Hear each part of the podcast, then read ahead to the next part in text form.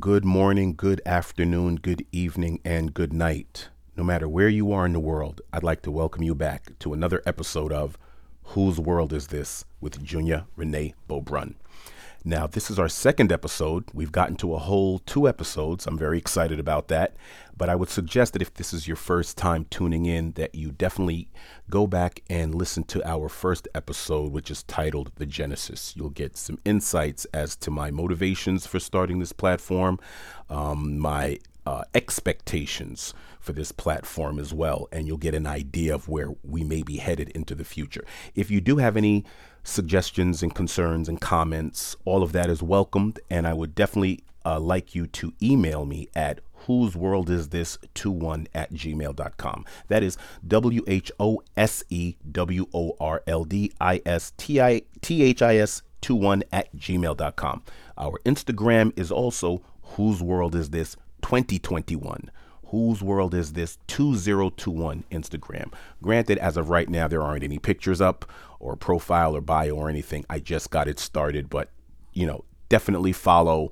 There will be material. There will be content up there shortly. Within the next week or so, I should be putting things up there. Uh, in any case, today, episode two is going to be titled New York State of Mind.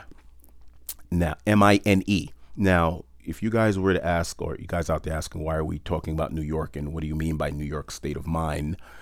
Well, I'm born and raised in New York City, uh, born and raised there, went to college there. I went to college in several places, but I graduated from college there, uh, university at Saint John's University in Queens, New York. And um, growing up in New York City uh, informed a lot of who I am today, most of us out there. A lot of people out there, you may be adults or preteens or teens. I've mentioned this before in the other uh, in the uh, first episode. This is a family show. This is a dinner table show.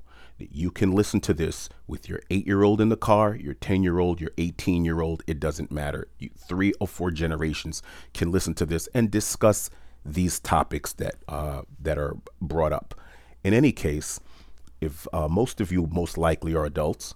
And if you're listening to this, a lot of who you are today was informed uh, by how you were raised, right? And so New York had a lot to do with informing me about the world around me. Remember, the first episode we spoke about the Albert Einstein quote when he said the most important decision that one is going to make in their life is whether they live in a hostile or peaceful universe. So the universe that you know about was taught to you at an early age. I remember, I think it was Aristotle that said, if you give me a child up until the age of seven, I will show you the man or woman. It's very important. Aristotle is saying that at seven years old, if you if you allow me to rear a child from when they're born up until their seventh birthday, I will show you who that adult is. Now, he didn't have access to a lot of the childhood psychology data that exists today, because there's a lot of truth to that. A lot of psychologists and science is showing us that between the ages of zero and seven years old, the human mind is in a state of theta and alpha, which is a hypnotic state, a state that we enter into when we're sleeping, when we're under hypnosis, and where we're, when we're meditating. This is very interesting because that means that's when we're more easily programmed. And that's what's happening between the ages of zero and seven. You're in a meditative and hypnos in a hypnotic state. You're being told. You're given suggestions and commands. Don't do this. Don't do that. This is when you potty. This is how this is how you greet people. You say please. You say thank you. This is Mister. This is Missus. Cross on the green, not in between. These are all the things you're learning. By the time you you you reach the age of seven years old, a lot of your character is formed. How much have you learned by zero to seven? You've learned how to eat on your own. You've learned how to walk. You've learned how to talk. You've learned to a certain degree how to read. You can possibly know how to write your name. You know who your parents are. You know who loves you at that point and who doesn't. You know what love kind of feels like to a certain degree. You know what makes you sad, what makes you happy. You're able to articulate your feelings to a certain degree. I'm mad, I'm not happy. You know how to voice your frustrations. And to a certain degree, you know how to manipulate the people around you to get what you want. I mean, if I say this to mom, I may not get it. But if I say the same thing to dad, I may get a different reaction. If I do this, you learn and you adapt. Seven years old is a very important age. Now, you may be asking, why am I bringing this up? I'm bringing up how we were, how we are taught at an early age and how our minds are formed because of uh, my upbringing in New York City. Uh, I was born and raised in Queens, New York. Now, New York, for many of you who are from there or who are not from there, I know you've heard New York uh, as described as the great melting pot, this melting pot. And what does this melting pot mean? It means all of these different people are together, you know, in, in, in the city, in the island of New York City, and we're all living together or whatever the case may be, all these different cultures and languages being meshed together in this little tiny slit, you know, uh, uh, right here on the East Coast. But I was born in Queens, New York. So they call New York City one of the most, if not the most diverse city on earth, or at least in the U S. But Queens, New York specifically is the most diverse city in the most diverse city on earth. So why I'm bringing this up is because what's been going on recently, the talk of diversity. So who better to speak about diversity than someone from the most diverse city on the planet, right? And the reason why this is important is because I like to unpack just a little bit about what these what these terms are, these terms of diversity and these terms of inclusion. And the reason why this is important is because I remember a couple of years ago, I was at a, a law school forum. I was thinking of going to law school, and I attended a forum where there were over, I would say, uh, one hundred different law school representatives in attendance. Representatives of different law schools. They were, they all had their booklets, and they had tables, and they had pamphlets, and people were speaking and, and things of that nature. And um, I was talking to different, speaking to different deans and counselors about what they're looking for. And I came across one table, and um, it was a school in New York, which will remain nameless. And there was a young lady. She had a name tag, had her name on the top. And on the bottom, it said diversity officer. Never saw that before. This was twenty nineteen. I looked at it and I was like, hmm. So her and I, we spoke. We didn't speak about that specifically. I asked about the school and whatever, whatever, and this, that, and the third. And, you know, and, and, and she seemed to want to make a point of telling me how diverse the campus is becoming and their commitment to diversity. And I personally wasn't interested. I was interested in the curriculum and, you know, what are you doing for me as a student and things of that nature. I'm listening to her. And, you know, I got the information, and I went to another table, and um, it was another New York school. And this was an, an inclusion officer. I'm like, huh. And this inclusion officer is telling me about inclusive, how inclusive this school is becoming and how they have a commitment to inclusion. And I was like, great. Uh, can I see the curriculum? You know, may I see it? Whatever, whatever. And I'll never forget that, because I walked out of that place and I smiled a little bit. And I thought to myself, why in the heck does a place like New York City, the most diverse city on earth, need inclusion officers and diversity officers? New York is the most populous city in America. It has eight point six million people in New York City. Los Angeles comes in second at four million and some change. So we have double the population of Los Angeles in New York City. And we have over six hundred languages being spoken among that eight point six million people, making us not only diverse, but also the most linguistically diverse region on the planet.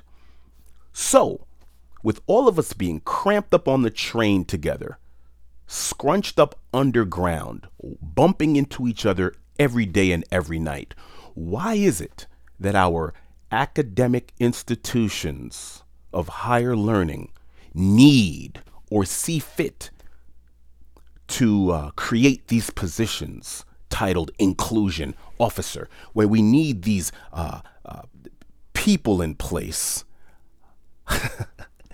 telling us that we need more of a certain kind of people or different kinds of people. Shouldn't that just be by default? You would think, right? But that's not the case. I grew up in Queens, New York, the most diverse city and the most diverse city uh, on earth. And I can tell you from firsthand experience that with all of this diversity, New York is the most segregated and the, New York is the most divided place I've ever visited or ever been in. I've lived in Hawaii. I've lived in other places. And New York City, I've lived in, in the South. Uh, and New York City in particular seems to be some sort of contradiction wrapped in a paradox, or paradox wrapped in a contradiction. With all of this diversity, our neighborhoods and our school systems are regrettably not as diverse as our population would have you believe. As a matter of fact, several studies have come out and said that New York City public school system, which is the biggest, largest uh, public school system in America, is the most segregated. So how is it that we have the most diverse population on the planet, the most linguistically diverse population on the planet, and we have the most segregated school system in the United States of America? How did we pull that off? How could we, how could two of those, how could those two opposing ideas, polarizing ideas, polar opposite ideas, actually hold true simultaneously? And that goes to the history of not only this country, but New York specifically. It's very, very important. My neighborhood is considered a ninety-five percent black neighborhood. And I put black, underline it, and italicize it. Why? Because I'm I'm first generation black American. My parents are from the Caribbean. Okay, both of my parents are from Haiti. And so my neighborhood consisted of Caribbean black people from Haiti and Jamaica and Trinidad and other parts, and Guyana, other places like that, and then consisted of black Americans from the South and the Midwest and native New Yorkers who had been there for two or three generations. And so, but my neighborhood was considered black. And then we also had neighboring neighborhoods that were considered white. Uh, or in, in parts of Queens, you had the Asian neighborhoods in Flushing and other parts. You had the Hispanic neighborhoods in parts of Corona and Flushing and other places like that. Um, but uh, none of us really live together.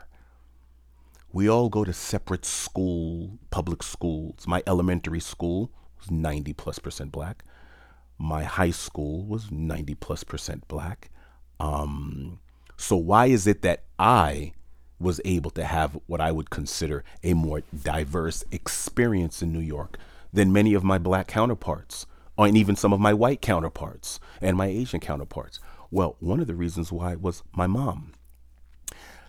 English is my third language, or when I want to, I would like to say my two point five language, because I learned French as my first language, and I learned Haitian Creole as my second language, and I learned a little bit of Spanish.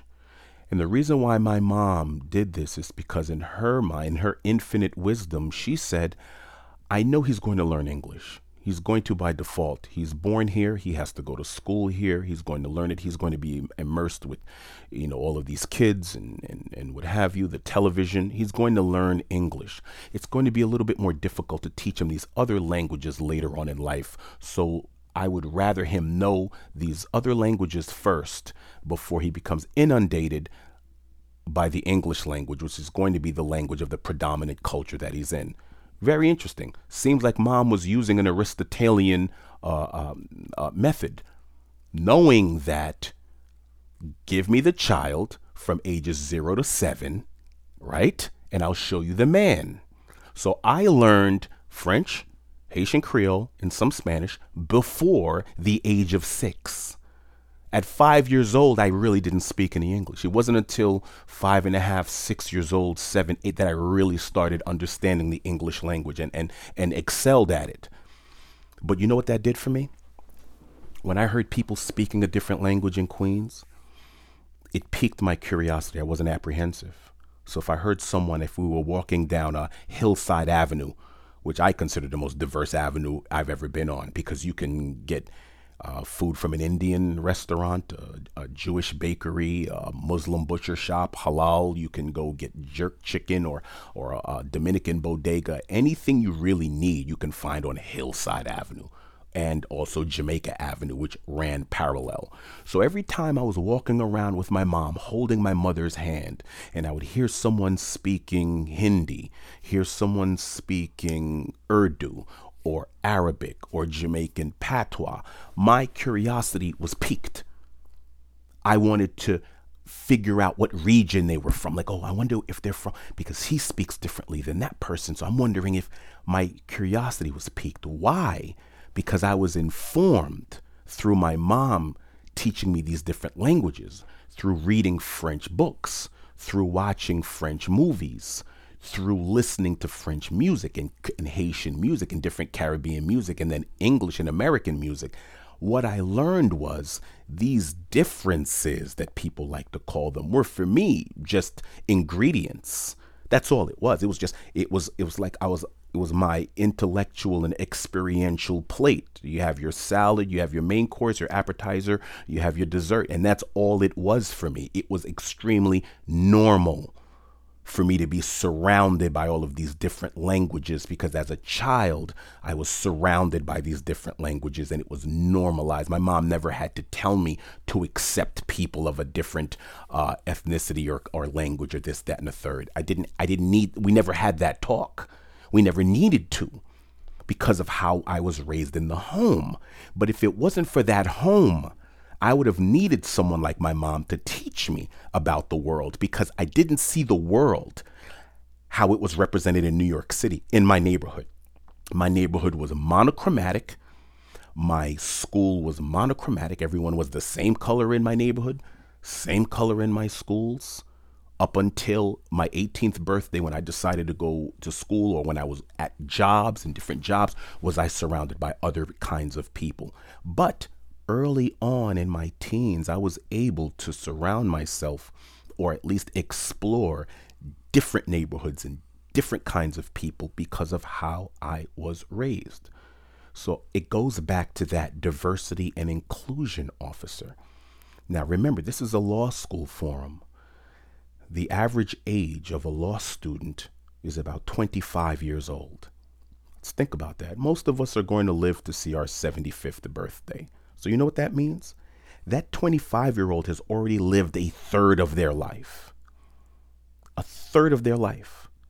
Now, if our public school system is the most segregated school system in the country, and with all of this diversity, we have some of the most segregated neighborhoods in the United States.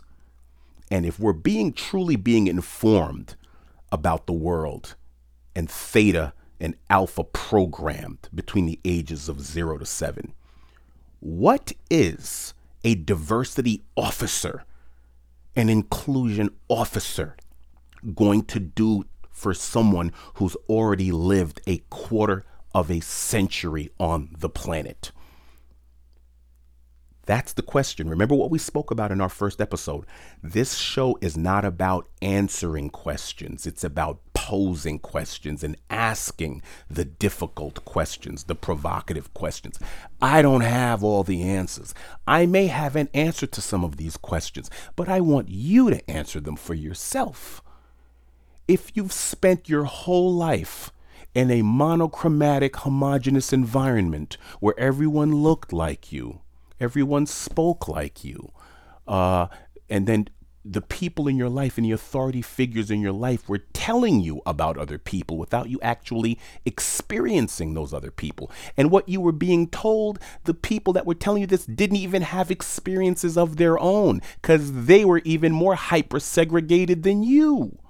So they don't even know what they're speaking of from an experiential basis. Remember, experience is what breeds wisdom. That's what breeds wisdom. They're not wise to this subject. You're being informed, but what's really happening is oftentimes you're being misinformed. You can only know people by knowing people. You can only study people by being around people. You don't study them from data. You don't study them from anecdotes. You don't study them from rumors. You study people and you by being around people, by asking people questions, by hanging out with people. How many birthday parties have you attended? People of different cultures and races. How many sleepovers have you had? How many of them were your teammates? How many times did you go over their house to play video games and watch T V and watch cartoons? If the answer is none, zero to one, then you don't know what you're talking about. And if you ask your parents, how many times did you have sleepovers and barbecues and things with people from different races and cultures at your house? None, then you don't know what you're talking about either. You don't know. Listen to that word. You do not know for sure what you are talking about. That's why I had, I felt that I had an issue with that diversity officer title and this inclusion officer title, because I'm asking myself, what are we doing between the ages of zero to seven? What are we doing about these neighborhoods? How did these neighborhoods in the most diverse city on the planet, how did we even get to this point? I'm gonna, I'm gonna get back to that. But I'd like to guy, like you guys out there, even us New Yorkers, we don't really know how New York became New York as it is right now.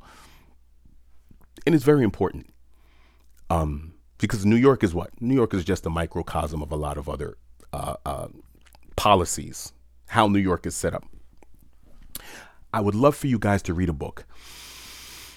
This book is from Robert Caro, C A R O. He is a world-renowned researcher and biographer, and he wrote a book called The Power Broker. It's a big read, a lot of pages, big book. It's uh, it's uh, it's almost a weapon, it's so big. But he wrote this book about a man named Robert Moses. Now, Robert Moses is as responsible for how New York is today as any one person could be. Now, this book was written, I think, in the seventies. 'Cause this man, uh, Robert Moses, was ruling over the urban planning of New York City back in the thirties, forties, fifties, and sixties. But the reason why New York is what it is in twenty twenty-one, we can date it back to Robert Moses. Now, now let's think about this for a minute. Let's let's take a moment and think about what the thirties were like in the United States. We're going to speak about Robert Moses, and we're going to speak about what was going on in the United States. What did we have? We had the Great Depression. Okay, Great Depression is occurring. America's pretty much bankrupt. We can go into later why it was bankrupt, but it's bankrupt. We have Franklin Delano Roosevelt as president. F D R is president, and a lot of states are scrambling to try to figure out a way to do what? They're trying to figure out a way to feed their uh, state citizens. They don't have a way. They don't have any public projects and things like that and whatever to do. They don't know what to do. They're scrambling. So F D R, in his wisdom, he says, you know what? If the banks and the private sector isn't going to hire anyone, I'm going to hire people. The government is going to put you to work. So America went through its largest public works phase, public works project that it ever did. But a lot of these states didn't have a lot of public works projects on the books that were ready to go, or what they called shovel ready, ready to go. But Robert Moses did. Robert Moses had a lot of projects in his mind that he wanted to get off of the ground. Now, this is very interesting. How Robert Moses saw the world. Remember what we spoke about. Hostile or peaceful universe. That's the decision that we are making. And that decision is a very powerful decision because it informs ourselves of the world and it informs our actions. We act on that information on how we inform ourselves about this hostile and peaceful universe. Robert Moses loved the automobile, absolutely loved it. He thought the automobile was going to set America free. He was like, with the advent of the automobile, we need expressways. We didn't have a lot of highways. There wasn't any I ninety-five where you could take straight down from Boston or Maine all the way down to South Florida. There wasn't any of that. A lot of America was still dirt roads, very few interstate, very few highways. The automobile was forcing America to reinvent itself, to make room for the automobile and all that that entailed. Now, a couple of things were going on. Remember, this is New York City. This is the banking headquarters of the United States. You have Wall Street, you have the banking sector, you have the Rockefellers, you have J P Morgans, you have all of them. And all of these men have homes on Long Island, which is a part of New York City. It's east of Queens, okay?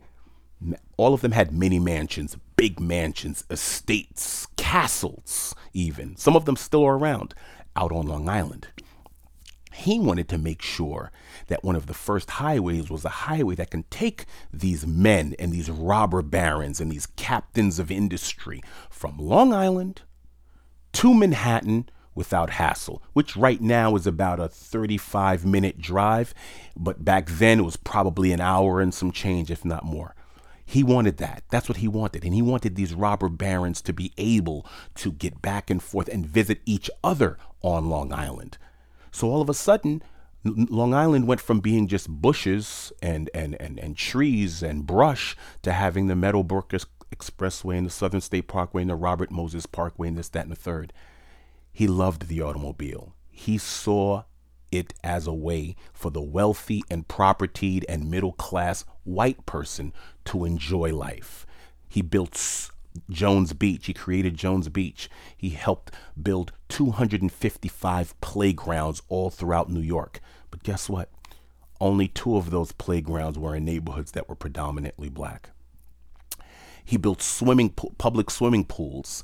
He made sure only one of them were in a neighborhood that was black, and all the other swimming pools were in neighborhoods that were white. If you don't know, America was pretty segregated back in the thirties. Even New York, us New Yorkers, we like to look at ourselves as if we are the enlightened North, and the backward racism that goes on in the South doesn't happen where we live. Mm, I would be the first to tell you that that is not the truth. That is actually a fallacy and an inaccuracy. Okay? So two hundred fifty-five playgrounds built in uh, white neighborhoods, or neighborhoods that he wanted to be whiter. Then the buses and the trains and things of that nature that were coming about in the forties and the fifties, he started to build bridges. He would expedite the building of bridges to make sure that the bridge was so low that buses couldn't travel under them, because he thought that black and brown people, black and Hispanic people in New York City would never have the kind of money to afford cars. He said most of them are going to travel by public transportation. So if they're going to travel by public transportation, I don't want them to be able to have access to these other neighborhoods. So I'm going to build bridges that these buses can't go to. That's why the M T A, or the Mass Transit Authority in New York City, doesn't go into Long Island. The trains don't go to Long Island. They stop in Queens. Robert Moses has a lot to do with that. If he wanted, he could have had the train lines extend all the way to Montauk, Long Island. He did not want that. He wanted to preserve Long Island for the robber barons and the upwardly mobile white people. That's what he wanted. And then I remember there was a neighborhood. It was called Stuyvesant Town, because here's the thing about the Great Depression. The government, F D R, he creates this public works program. He's the men uh, that were unemployed, he sent them off to work. But the other men, because we were in the middle of a war, World War Two, he sent them off to war.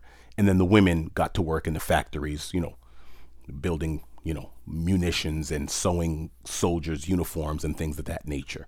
So that's what it was. But at the same time, when these soldiers are coming home, there aren't a lot of jobs. We're still in sort of a depressionary stage. So then you have the V A loans and the G I bills. So the G I bill is like, okay, wait a minute, you don't have a job, but uh, go to school for free on our dime, on the government's dime. And maybe by the time they come out of school, uh, there'll be jobs. So a lot of soldiers who came home from World War Two were able to go to law school, medical school, engineering school, accounting school, for free on the G I bill, okay? V A loans, Veterans Assistant loans, they were able to get those loans, or Veterans Administration loans, they were able to get those loans. Why? Because Uh, they were soldiers, and they were able to get loans that had zero interest rates and zero money down and zero percent interest rates.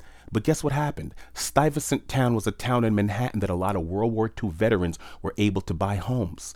But Robert Moses opposed the black veterans getting homes in those neighborhoods.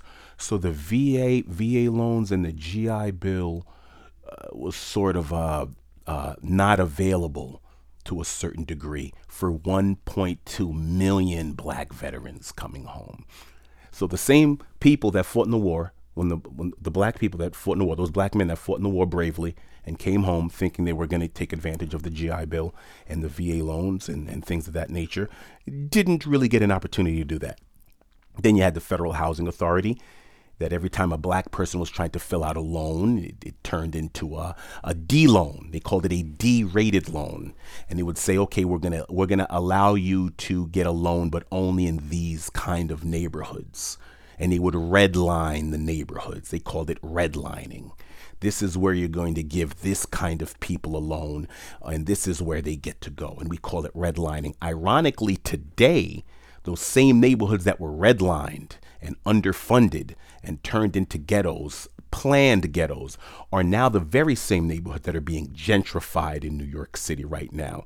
This whole talk of gentrification and how it's the same people that you relegated to uh, the ghetto and you underfunded and and and and uh, undersupervised and did not care about.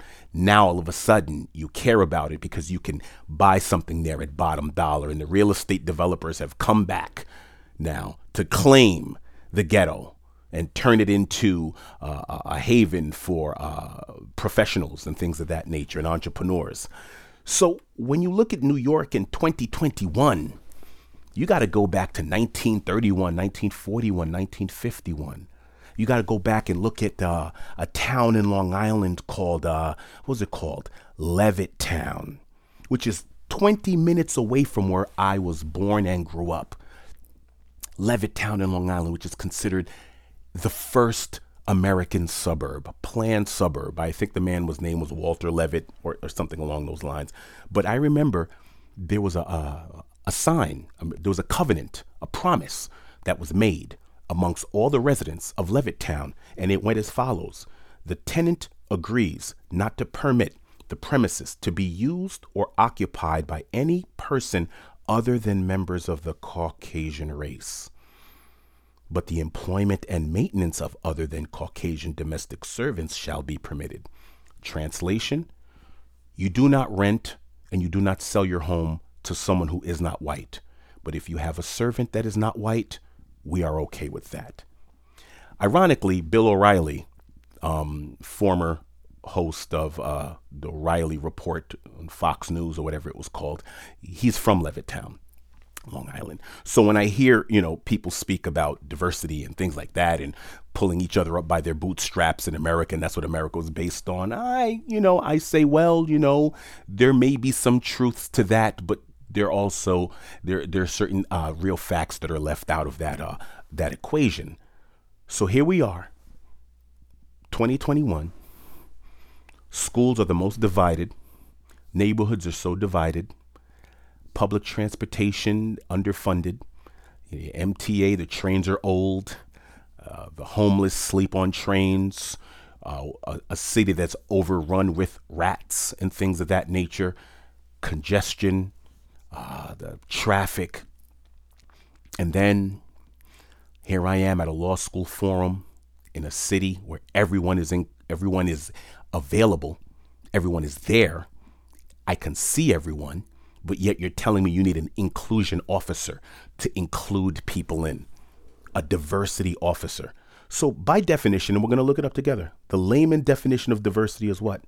The practice or quality of including or involving people from a range of different social and ethnic backgrounds and of different genders, sexual orientations. Let's read that again.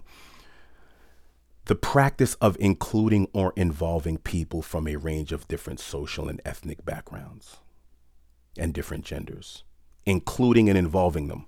So I'm including your race. I'm including your ethnicity. I'm including your gender. What's missing there? question mark. Remember, we ask questions on this show. What's missing? Social and ethnic backgrounds are included. Genders are included. Sexual orientations are included. What's missing? I'll tell you what's missing. It doesn't say including ideas. See, that's what's missing from this diversity conversation. That's the key term that's missing, is the range of different social and ethnic backgrounds. But does that mean that you want to include my ideas? That was the thing when I was a kid and you spoke a different language. I wanted to know everything about you. I wanted to know what you guys ate. Uh, what do you guys believe? What do you guys like or dislike? What's going on with you? And I didn't see someone from a different culture and assume that that person was the, the whole representation of that culture. I knew even as a kid instinctively that this was one person. And then if I would meet another person from that culture, I would say, hey, I met someone from your culture that said they like this, that, and the third. How about you? It wasn't as if I felt at that moment I met one representative and that representative represented the whole. So guess what? What happens now when you decide to include a black person into your organization? Does that mean you're including all of their ideas? Or do you want them to walk in lockstep with the ideas that are already in place? What happens when you involve a brown person, a woman, an Asian, someone from a, a Muslim, someone who's a Hindu? Are you saying, I want you to look different, but I don't want you to think different or have any different ideas? The reason why I say that is because I remember there was a reporter. I think he wor- he worked for uh, a major newspaper on the East Coast, and he was a reporter for about ten years, a Jewish American. And he said um, his newspaper really wanted black reporters to be in the newsroom. But the pushback occurred when those black reporters decided to speak their mind and have ideas. So what they really wanted, what the editors and the owners really wanted, was black faces that had the same old ideas as everyone else, the status quo ideas. So this is why if you go online and you do your research, you will hear a term being bandied about. And it, that term or that phrase is called is a, uh, the illusion of inclusion, because there are a lot of black and brown people, women of different colors, people of different racial backgrounds or, in, uh, or um, cultures and nationalities that are saying, yeah, when they hired me, I thought they were hiring all of me. But it seems as if they just wanted things to look different and not be different. So what I'm asking is, what do we really want when we use the term diversity and inclusion? Is this diversity and inclusion mandate, such as it is, is it only skin deep? Hmm? Is it only photo op deep? Is it only press release deep? To look as if you're being progressive. Ooh, look, I hired a woman of color. Look at us, pat ourselves on the back. I hired a, ma- a man of color. I, I hired the first such and such. Look at us. But what does that mean exactly? D- do you want to hear that person in their totality? Do you want to hear their ideas? Do you want it to be experiential or not? So that's something that I want to discuss maybe later on, maybe in another episode further on down the line, because there's also another thing to this that I want to speak about. I don't want people, I don't want white males or white females shamed for being blind at forty, fifty years old. This is what I mean by that. If there isn't enough diversity in your office, think about how we were all brought up. Remember what we spoke about earlier. Think about how that white person was informed. They were living in a glass bubble or a vacuum where everyone looked like them, everyone spoke like them when they read their history books in school, which I like to call mystery books because hist- our history books miss so much of who was integral in the creation of so much of our civilizations all across the world. And so our history books are missing the point. They're really mystery books. So who's informing them about other people? Take New York City, for instance. If I'm a white kid and I grew up in a neighborhood and it's ninety-five percent white, my high sc- my elementary school is ninety-five percent white, my middle school is ninety-five percent white, my high school is ninety-five percent white, and guess what?